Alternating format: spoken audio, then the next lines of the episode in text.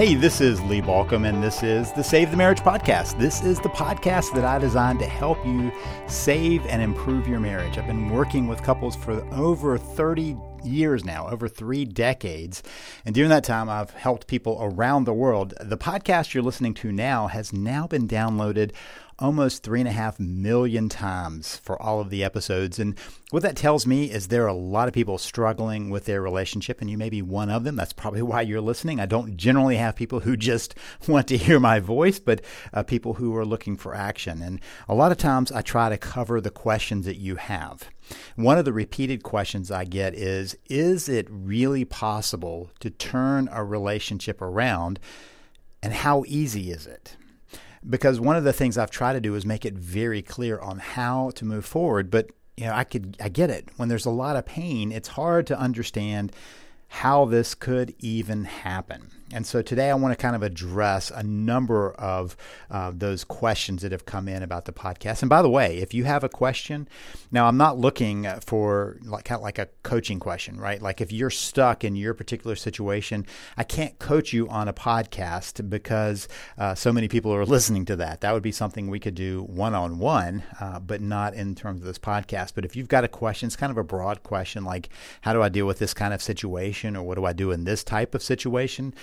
That's the kind of thing that I try to answer. And you can send in your questions at podcast at savethemarriage.com. That's podcast at savethemarriage.com. Just kind of give me a quick synopsis and what your question is. And uh, if it fits, if it's kind of the Goldilocks question where it's not too specific and not too broad, then I'll cover it in a future podcast or try to cover it in a future podcast.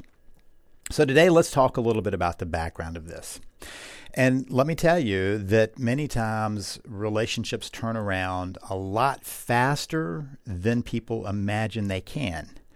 And that's what we're really wanting to talk about. How quick, how fast, how easy is it to turn it around? And, and I want to draw a distinction between two very important words, and that is the difference between easy and simple. Sometimes a simple approach is not easy. You know, let's say that you decide that you want to um, run 26.2 miles, basically run a marathon. Well, it's pretty simple in the fact that what you've got to do is run 26.2 miles, right? It's a simple thing to do. It's not so easy uh, because you have to work up to that. And so sometimes I have to, when I'm talking about my approach, I say, well, it's you know, it's pretty simple. People think, oh, it's going to be easy. Well, I can't guarantee that. Now, many times it's a lot easier than people think it's going to be. But I want you to understand the distinction between those words. I can make it very simple for you, very direct. That's what I try to lay out in my program, Save the Marriage, um, because I want to make sure you understand how simple and direct it can be rather than how convoluted it can sometimes feel when you're reading uh, some books or watching some programs or listening to some concept that's like, you know, reverse psychology or mind manipulation. That's not at all going to help you. And so I try to make it a very streamlined process. So it's a simple approach. And the simple approach, more simple it is, often the more powerful. If you've ever been in exercise, you know, some people put out these very convoluted, very confusing instructions on the type of exercises to do. But really, what you're trying to do is challenge your muscles. I mean, at, at the core, every exercise is a challenge to your muscles, whether it's your heart muscle or specific muscles or the whole body muscle or the core or whatever it is. You're simply trying to challenge that to a level it hasn't been challenged before so that it can get back into shape, get stronger, get bigger, whatever you're trying to do. And so the same is true in working on your relationship. You want to keep a simple approach because what you're trying to do is a pretty simple task it can feel complex. And I want you to understand the difference. It can feel complex because there are lots of things going on. And a lot of times people say, well, my situation is not so simple. You know, we've got uh, an affair or a separation or lots of other things. And they're confusing the simple issue with the symptoms. And I've talked about this in, in prior episodes. Sometimes we get caught up in the symptoms and we think that it's very complex when in reality, the central problem is pretty simple. And here is the central problem it's disconnection. And disconnection is why a relationship can turn around so quickly. we recently moved into a new home, and uh, one of the areas in our backyard just was brown. It hadn't been cared for. You know, the, the grass just looked dead. And you could go, wow, that's going to take a long time for that to come back to life until it rained. And when it rained, it suddenly turned green because what it was lacking was nutrients and water. And so all it needed was nutrients and water to turn the plant back on. Sure, I could have applied lots of different things to it. I could have put lots of chemicals on it, fertilizer on it, whatever. But what it really needed was a good dose of rain. So let's drag that idea over to your relationship. The reason relationships get into trouble is really because, well, two things. One is couples disconnect, and two, individuals stop growing. They stop kind of growing into being more and more of who they need to be.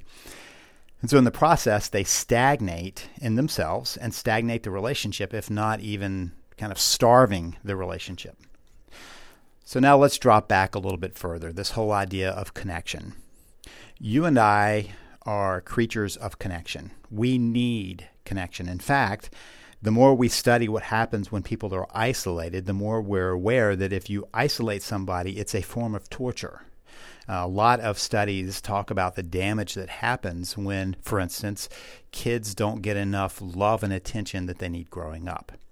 Or in adulthood, when people are isolated, it, it is not just painful, it's deadly. If you isolate an adult long enough, they can die from that isolation and the damage is done. And, and, we're growing up in a very disconnected world. So, one of the things that, that we need around us are these close connections.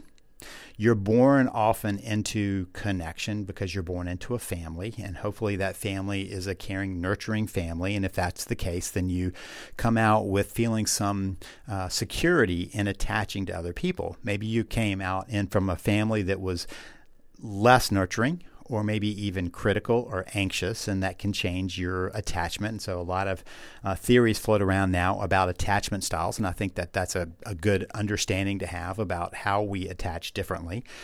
But at its root, all that theory is saying is we need attachment, and the more securely we can attach, the more easily we can go through with making these important connections in our life.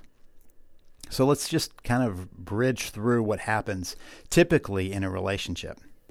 You start at a level of non connection, right? I mean, it just kind of makes sense. For instance, before I met my now wife, we it's not that we were disconnected, we had a non connection. We didn't know each other. And as soon as we met, there was some level of connection. She came down to the room, said, Hey, I hear a bunch of you are going to the movies tonight. Would it be okay if I went? And I thought, wow, she's pretty cute. So I, of course, and even otherwise would have been happy to have her tag along with us, but especially since I found her to be so cute. And so when we were at the movie, I positioned myself so that when she sat down, I was right beside her. And she certainly allowed that. So there was a little bit more connection. And through the movie, she would ask me questions um, about the content of the movie. It was a movie about a subject that I actually knew a good bit about, and I offered her some of my popcorn, which she took, and so we chatted a little bit. Much to the chagrin of people around us. And after it was over, we went to a fast food place and I chatted with her. And after that was over, we chatted further. And along the way, our connection began to grow and strengthen. And along the way, we began to try to build more and more connection in. So at first, it's a non connection and then you have a some sort of connection and that connection you keep reinforcing so over time what the two of you are building you and, and your significant other your spouse are building a stronger and stronger bridge of connection between you and that begins to nurture the relationship. And as that relationship begins to be strong, you may say, "Hey, let's make this more serious."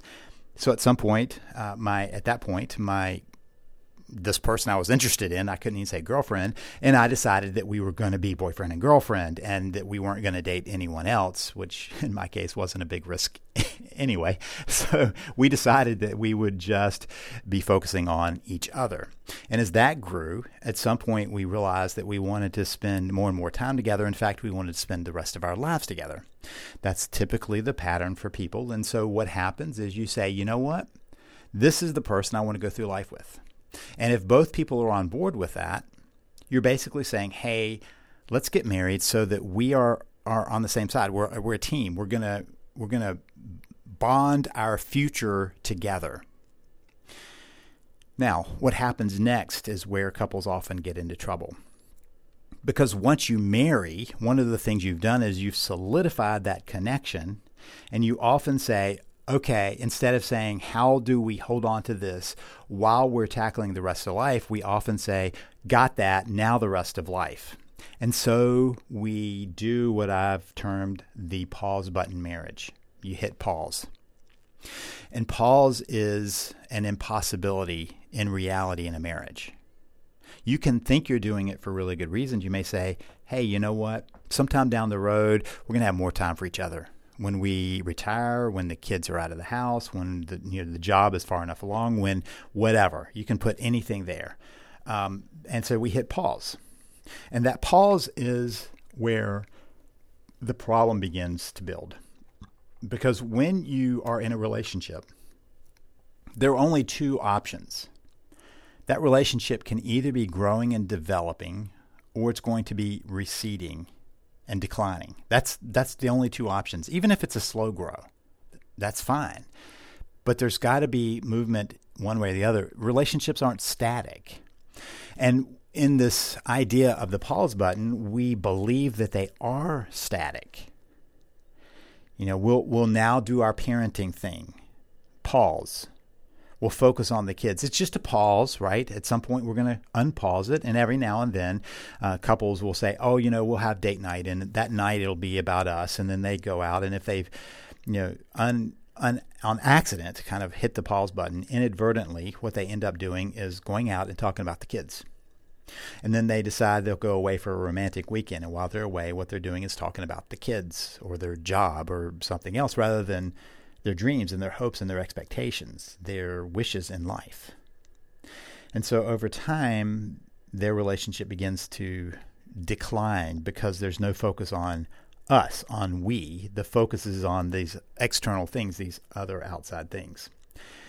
And that's a decline. And when you go back to unpause it, you may both get to the point where you unpause it, look at each other, and go, uh, Who are we? I've seen this with couples who, you know, both kind of waited for retirement or something else to happen, and then they look at each other and go, "I don't, I don't know who you are. I don't know what you're thinking about. I don't know what you believe," because the connection that kept them kind of in reference to each other, of understanding each other, was paused long before that. So they struggle to get back into that relationship, or they fail to. Many times, though, it's one person going, Hey, I don't feel it anymore.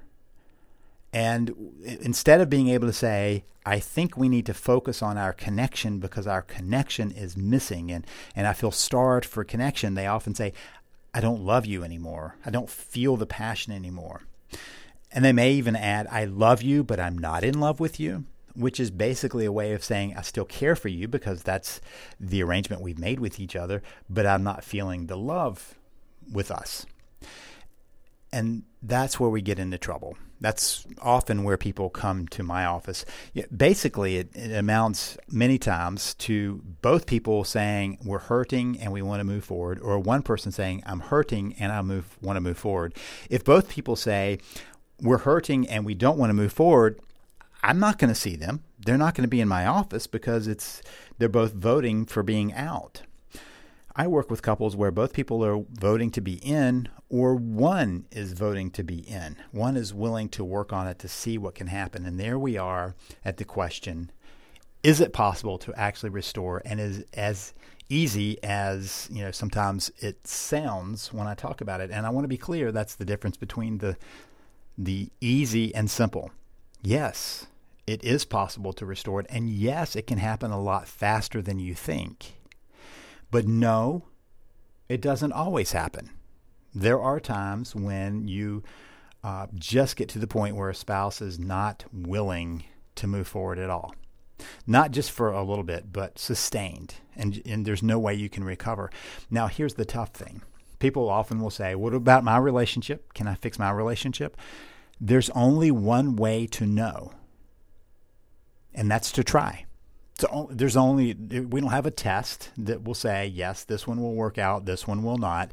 We don't have that. I don't have a crystal ball, so I can't uh, read your information. I've seen some relationships that I thought were really in trouble and probably didn't have much chance recover very quickly, and I've seen some that went this that I thought should turn around very quickly that had everything they needed, and they gave up and walked away. So it's not possible to predict with one exception. And the prediction is if you don't do anything, you are headed for dissolution, for disconnection, for not ever being able to move forward. And so if you're wondering, what about mine? There's one way to find out. It's it's the the laboratory of life of actually going through the attempt. So here's why these relationships can turn around sometimes very quickly. We're built for connection. We want connection. We need connection. And when we don't have connection, that disconnection is very painful. That disconnection is very tough. It, it triggers the same parts of your brain that show physical pain. Like, you know, if you stub your toe, that part of your brain that would light up. That's the same part of the brain that lights up when you're disconnected. And so much so that you kind of want to figure out a way to get away from the pain, not realizing that the healing of the pain can be kind of that same place, right? So the person that you feel the hurt with because you're disconnected can be the person where you find the healing with. In other words, the hurt in the relationship also carries the path to healing. Because once you restore the connection, it comes back to life, much like watering the lawn brought back that, that patch of grass that looked like it was dead and gone.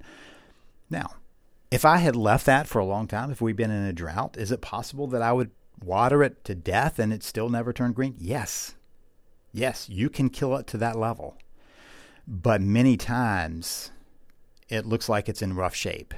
And when only the beginnings of connection come in, it begins to revitalize. This is one of the reasons that I put in my uh, my VIP program, which, by the way, I give a free week of that for people when they buy my Save the Marriage system. I offer them a free week, and um, so it's available to go in and and see these tools of connection that I talk about. And I have several tools of connection that are ways of building that bridge of connection when it's so weak that you can't do anything that that strong. It's how do you invite somebody into connection?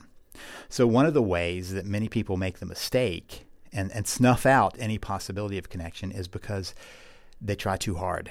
They try to force, coerce, connive, uh, whatever they can to force the connection.